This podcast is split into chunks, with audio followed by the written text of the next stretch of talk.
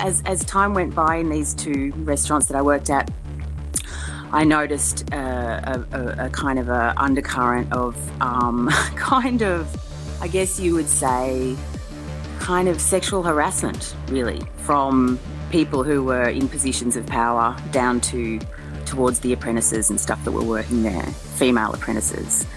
And I found that really weird and shocking, especially because I was kind of already in my mid 20s by that stage. And I was just like, this is not okay, you know? This week on Dirty Linen, we are going to focus on women. Yay, the women. We're leading up to International Women's Day, and I thought it was a great opportunity to just check in with some women, see what hospitality is like for them, see what the issues are, and chat about toxic masculinity, which is in the news at the moment, as it bloody well should be. I'm speaking today to Miranda Moreira, who is a very old friend of mine. We actually went to school together. And she's probably the first person that I knew personally that went off and became a chef. But she is no longer working in the industry, and we're going to find out why. Hello, Miranda. Hey, Dani, how are you? I am really very well. Um, so happy to have you on the show. So we went out for an amazing meal a couple of weeks ago. We went out to, uh, was it Emerald, like somewhere in the hills. And we went to Enter Via Laundry to enjoy a beautiful Indian feast from Helly Raichura at Enter um, Via Laundry. And when we were sitting there at our communal table, we chatted about lots of stuff. But one of the things we did talk about was your time in the hospitality industry and the fact that you're no longer working in it. Um, just give us give us a little bit of a sense of your journey there. So I finished high school and went to art school and got you know my degree in fine art. And I'd always loved cooking. I worked in hospo during my degree in fine art, finished, got spat out of art school with kind of no real direction in a way. And I was just kind of really understanding the reality of the situation, which is that, you know, you've got to have another job if you want to do art, you know. So I fell into uh, an apprenticeship um, in one of the restaurants where I was working uh, which really kind of changed my life in many ways. Uh, for me, the idea of doing a cooking apprenticeship at that age, because I was a little older, I was like 22 or 23 when I started, um, felt like, uh, for me, it was like, it was kind of weird because I was older, but I thought this is a great opportunity for me to travel later on. I thought I could take this kind of career all over the world if I wanted to. Mm. And so mm. I got into it. So, who did you train with? So I trained at Cafe K in the city. It's just a sweet restaurant owned by Kuni, like um, who who had the kind of like quite well known Japanese restaurant uh, at the top of Little Bourke Street. Um, uh, many years ago, um, and he owned Cafe K, and it was like a kind of a kind of Italian European style food. Um, you know, it was lovely place to work, and we had a lot of fun there. And I was just working as a kind of a kitchen hand, really, as part time work. And then Deb, who was the head chef, was she just kind of said to me one day, Look, you're pretty good at this. Do you want to actually do your apprenticeship with us? And so that's how it started. And you said it, it sort of changed your life or set you on a, a new direction. Like, did you love it? Like, did it really, was it mind opening or was it, did it just feel like a job? Like, what was it like? So at the beginning, it was like this kind of lovely, delightful um, work where there was lots of banter, and uh, I loved working with food. Uh, I loved, you know, playing around with flavors, and I loved the sense of camaraderie that we had in the kitchen. And I also really loved the sense of satisfaction at the end of the night of having a busy night, having made food that was, you know, instantly enjoyed by people, and it was kind of like this sense of completion at the end of every night, which was kind of quite wonderful. Mm. Very satisfying. It was very satisfying. I love those things about it. And how did things progress? So I ended up um, getting a job. So I, I, did part of my apprenticeship with Cafe K, and then I ended up with uh, at a couple of places that were a little different. Uh, so Cafe K, the kitchen was run by a woman, a female chef, and there was a couple of gorgeous gay guys that worked in the kitchen too. And it was just a really lovely vibe. It was very kind of inclusive and friendly and respectful. And then I went to a couple of restaurants that I'm not going to name, but they both of them had a very a much more old school, aggressive, um, shouty, um, I hate to say it, but male vibe in the kitchen. Um, it was uh, quite a shock. And there was a lot of, as, as time went by in these two restaurants that I worked at, I noticed uh, a, a, a, kind of a undercurrent of um, kind of, I guess you would say, kind of sexual harassment, really, from people who were in positions of power down to towards the apprentices and stuff that were working there, female apprentices. And I found that really weird and shocking, especially because I was kind of already in my mid 20s by that stage. And I was just like, this is not okay, you know? Did you feel empowered to, you know, speak up against it, or to, to, to, I don't know, to report it to anybody? I mean, was that was that did that feel possible? I think at the time there was definitely a culture of putting up with it and rolling your eyes, you know, um, and kind of just being one of the guys and just allowing it to happen. But my partner at the time, he was um, he was really angry about it, and he came and had a chat with the person involved, and actually kind of really stood up for me and said, "This is not okay. What you're doing." Um, and the guy was completely in shock that anybody challenged him on it and it was quite a, a, a, it was a bit of a game changer. It really got me out of that environment. Um, noting this guy's reaction which was kind of incredulous like why would she be offended by that kind of stuff? Um, and so it really steered me on a path of getting out of those types of kitchens and finding a really beautiful respectful kitchen uh, again where i could mm. work um, and and were you able to do that? Yeah, so I ended up working and finishing my apprenticeship with the gorgeous Greg Malouf, um, who is, you know, one of Australia's beloved chefs who specialised in Middle Eastern cooking. Um, he going to work with Greg at O'Connell's. It was a real. It was hard to get the job, and I was very persistent. I called every few weeks and kind of said, "Look, I really want to work with you. I really want to work with you." And he was like, "Nothing available now, but try again down the track." So I kept on trying. And then one day I got home from work from the other place and I, there was a message on my phone from Greg Malouf and I was so excited. And he basically said, Yep, come in and give us a trial. And so that changed a lot of things for me. It was a beautiful kitchen environment. It was still pretty hectic and kind of, you know, it wasn't shouty in a bad way, but it was pretty, um, ex- it was a very exhausting and, and, and kind of, the hours were grueling and you were expected to, you know, be at the top of your game working for Greg. And that was really amazing. It was a huge learning curve for me. And I improved dramatically in the next, you know, six months working with him. I ended up staying there for a few years. Mm. So, but Greg is a beautiful, um, respectful, uh, uh, head chef who makes you want to do your best for him uh, in a calm and kind way, you know?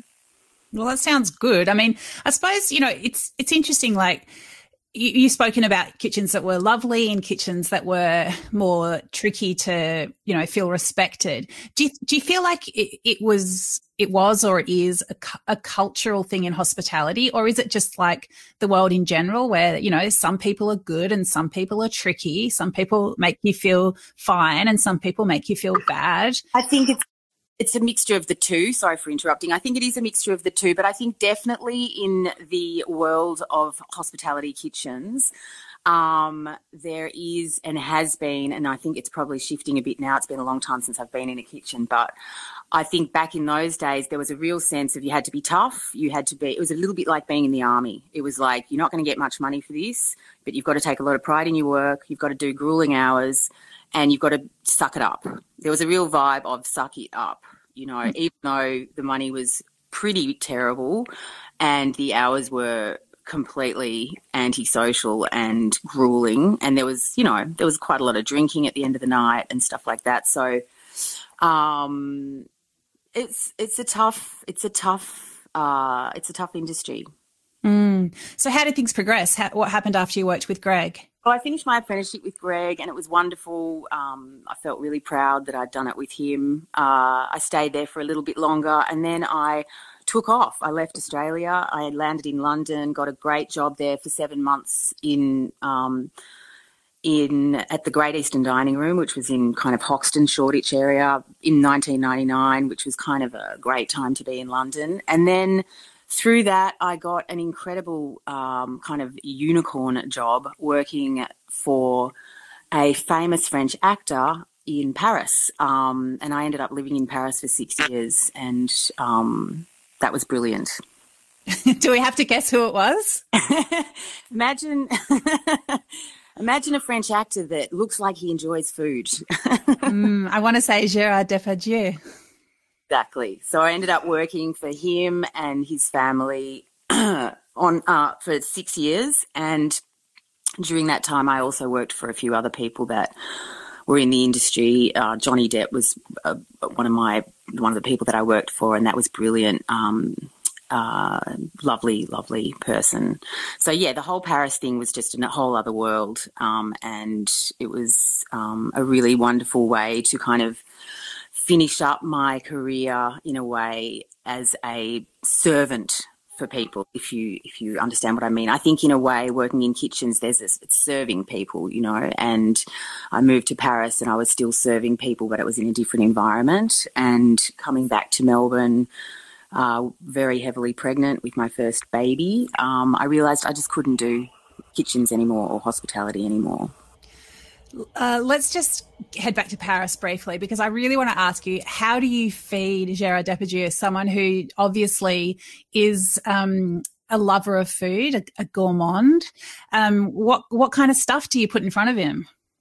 so they're all the like so the, the, the family and Gerard were all about um, very beautiful fresh produce. So there was lots of whole baked um, sea bass, for example. Um, lo- loads and loads of seasonal roast vegetables and huge salads. Um, there was every every year there was the Gariguette strawberry season. Do we have Gariguette strawberries in Australia? Do you no. know? I don't even know what that is. These are these strawberries that come out in Europe or in France for um, a very short period of time, maybe six weeks or eight weeks every year. Um, and they are the most strawberry flavored strawberries you can ever imagine. They're very, they're kind of longish and very red and just juicy and insane. You cannot go back to a normal strawberry after you've had a Gariguette strawberry. Anyway, so those kind of things and they, i think at the time that i was there they they cost something like 16 euros a kilo or something like that wow and so it was, you know, and that was a long time ago. So it was all about, you know, spending money. Like, obviously, they were very wealthy, spending, you know, large amounts of money on very, very beautiful, exquisite produce from, I had to, you know, go on my scooter and drive, you know, 15K uh, to find the, the exact right fish for them, you know, from the perfect um, fish shop, you know. So it was all about the finest produce and very simple cooking styles. So lots of roasts and baking and things like that. And would you eat with them? No, not really. I was just kind of pottering around and chatting with them, but I would never sit down at the table with them. That was just too weird. I was, no. and what about Johnny Depp? What does he want to eat? Johnny and Vanessa, who were completely delightful, um, uh, they Johnny in particular, he he likes American style food. So there was you know burgers and you know very simple pasta, um, you know roast chicken, fried southern fried chicken, things like that. So that it was a kind of a simple American kind of uh, vaguely fast food style of of cooking for him and Vanessa. Mm. Amazing. Yeah, it was great. So you came back to Australia, you were about to have your first child. And I mean, so it doesn't sound like being heavily pregnant is exactly the right time to step back into a, a commercial kitchen in Melbourne. But did you think that you couldn't go back to kitchen work at all? So I, I ended up, I, I, came back to Melbourne and, and gorgeous Greg Malouf um, had um, Mo, what was it called? Momo. Momo, yeah. Yeah, Momo. And he was like, Molly, that was my nickname, Molly, because I like I looked like I had a mullet whenever I wore the chef's hat. So um, Molly, come and work for us. We don't care if you're pregnant. Just do whatever you want, you know, as many hours as you can do, kind of thing. So that was very sweet. So I ended up working at Momo uh, with a big belly and in the kitchen briefly. So it was only for maybe five months. I was so out of my depth. It was a really incredible kitchen with an incredibly talented team and super fast. And I was just, I'd been re- relaxing in Paris for six years, basically, you know, cruising around beautiful French homes and cooking in their kitchens without any pressure, really. And so mm. was, I was very much out of my depth. And also, I realized I don't know if I can do this anymore. Like, you know, peeling, you know, huge, big buckets of of braised ox tongues, you know, like or, or or chopping and peeling, you know, 20 kilo bags of onions. I just was like, I just don't know if I can do this anymore. It's, um, it's really a tough job. And, you know, going home and scrubbing all the smells off your arms and under your fingernails and stuff like that, especially when you're pregnant, pretty tough, you know? Yeah. But also, you know, I still loved and enjoyed the incredible talent that I was working in amongst and loved still working with food. Like there's something beautiful about making incredible meals for people, you know, there's something lovely about that. But while I was working there, I was just ticking over in my brain the whole time what can I do? What can I do? What can I do that's not in a kitchen? I need to come up with some other career. And I just started my I started my little design business and that's been going and growing ever since. So your business is called Bright and Wolf, and you make really well. You you you describe what you do. So I make at the moment it seems to be the main thing that I'm making that people love is I make bright coloured mirrors. So I make mirrors that go on the wall. They're made out of um, plexiglass, so they're multicoloured. Um, so each each each mirror uh, has got a few different colours on it, and so quite unusual. You don't normally see these kind of things around. And I guess the most popular one that I do is in the shape of a lightning bolt, and it featured in the David Bowie Is exhibition that travelled all around the world. Um, they were selling them there, and uh, I do, you know, multicoloured roller skate mirrors or multicoloured lips mirrors, or I do ice cream mirrors, um, and it's just a joy. It's a, a I feel incredibly grateful that I get to make these beautiful objects of art and sell them to people who love them. Yeah, I mean, you, what you do is is great, but I suppose it, it, to me, it's it's interesting and and a bit sad that you know talented women like yourself don't see a place for them, a, a comfortable, workable position for themselves in the food industry, and, and so many women are lost to kitchen life. Do you?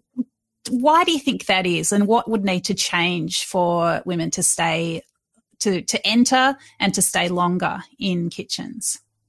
Oh my goodness. I just, I don't even know where to start on this one. I think that's, you know, it's the way society is run. I mean, you know, when, you know, if, if you want to have a family and bring up children, it's very, very difficult to work in a successful kitchen. You, you need to be all over uh, what's going on in a kitchen uh, if you're a head chef. And uh, it is, you know, it's just, it's it's very hard to do that when you've got beautiful small children and you're missing out on bedtimes, you know, five nights a week. Um, and aside from that, I guess there's the the labour of it. Like it's a physical, very physical um, job with uh, and yeah, it's a tough it's a tough job. I don't know. I don't know what could change. I think more female run uh, and more female run restaurants with you know maybe different. Um, I don't know. I, I, I don't have the answer to that, but I, I think, you know, something needs to shift. How much of it do you think is about, you know, respect? You know, you spoke of the sexual harassment that you experienced. Do you do you think that that is a big part of of why women don't stay in kitchens? I don't. I, I don't know. I think that a lot of the women that I worked with, um, were just continuing with the eye rolling stuff and putting up with it.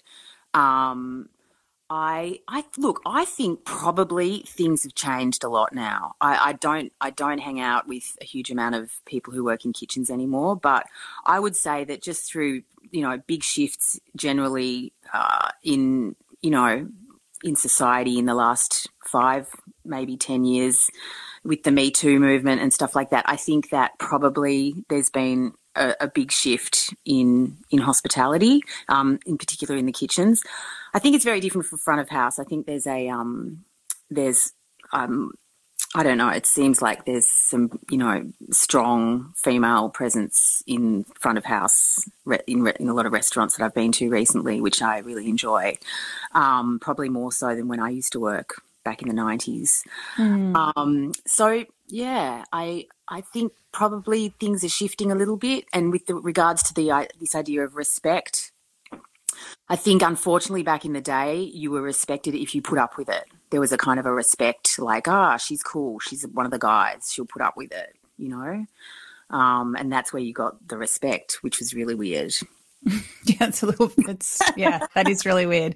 You, we will respect you if you res, if you deal with us disrespecting you. Yeah, if you allow us to be kind of gross, uh, we'll we'll we'll give you some kind of begrudging respect. It's very toxic it's you mentioned you know that the kitchens were quite hierarchical and it's like it was sort of you know you could relate it to being in the army and i think when when those power structures are so um they're so much a part of of how things run and things are you know the decisions are made top down there isn't a culture of speaking up or speaking back you just get on with it i think that that is really an environment where um any kind of discrimination is is is more likely to flourish, whether it's um, sexual discrimination or, or racial or whatever it is. Is, did you feel that that was the case? Um, I did. I feel that was the case. Um, yeah, I mean, I didn't know where to go. Like, I didn't know who to speak to, you know, and because the guy was at the top, he was the this particular person who was quite harassing. He was at the top, so I didn't really know where else to go. Um, and it, it, took, you know, a man, my partner at the time, to talk to him uh, to make it kind of ease up a little bit, you know. So yeah, I mean, when it starts at the top, where do you go? Mm. Um, so you've got sons. Uh, you, do you focus a lot on talking to them about how how to relate to women? Um, I I kind of um, I, I think I show them how to relate to women by our conversations together um, and giving them, you know, viewpoints that uh, I have that might be different to theirs in certain areas. And, but also allowing them to have their viewpoints and um, just there being a general sense of mutual respect kind of thing. Um, I try not to push too hard because I think with there's a balance between pushing hard with teenage boys and them rejecting your thoughts and um, and uh, so yeah, there's a balance there. Mm, yeah, amazing. So, do you mm-hmm. still enjoy cooking? Oh, do I enjoy cooking? Oh, how look, I sometimes I love it. Um, I just I still what I like is that I know how to make things taste good. So, and I don't really need to follow recipes a lot of the time, which so that, that my kids, I think, are really starting to realize that mum makes good food. Um, and that's interesting because I think they've taken it for granted for a long time. Um, I, I teach, you know, I'm trying to teach the kids how to cook. So we make homemade gnocchi together and, and, and I show they, they're involved in many of the things that I make, which are all pretty s- similar things to what I made in Paris, really, like, you know, you know, baked fish or, you know, simple things like, you know, organic kind of chicken soups and stuff like that. So, um, so I want my obviously I want my boys to to have that, that neither of them is particularly you know super fascinated with cooking, um, but they they've got some basic skills, and I I hope that they can continue learning while they live with me. okay, awesome, Miranda. Um, I'm looking forward to the Bride Wolves food series. Do you want to tell us about that as we wrap it up? Oh, Yes. So I am making a new range and it's going to be called Glass by Bright and Wolf, and it's a range of glass mirrors. So for the first time, I'll be using real glass as opposed to plexiglass, which is kind of like glass, but it's um it's made from um, perspex. Um, and so uh, I'm doing at this stage, I'm starting off with three designs. One of them is this incredible multi. It's how would I describe it? It's a it's a it's a mirror that changes color when you look at it from different angles. And I'm doing a huge bunch of grapes.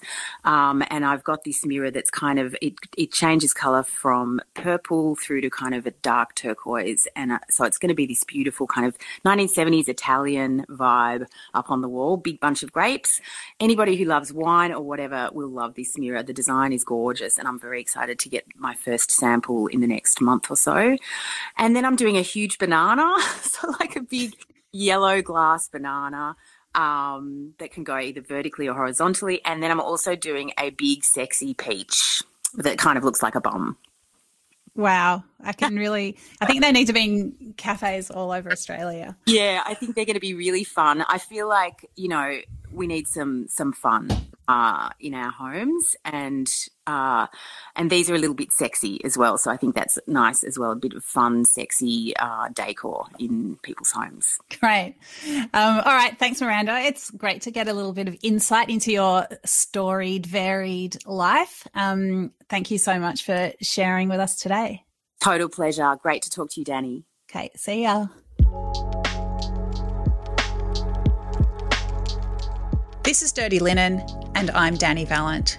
We air the issues that the hospitality industry finds hard to talk about. We spend a week thrashing around each issue, hearing from different people with unique perspectives. We want to hear from you as well. If you have something that needs to be said about a topic, get in touch so we can include your perspective. Contact us at dirtylinen at deepintheweeds.com.au or hit us up on Insta at Dirty Linen Podcast. We can't wait to hear from you. This is a Deep in the Weeds production.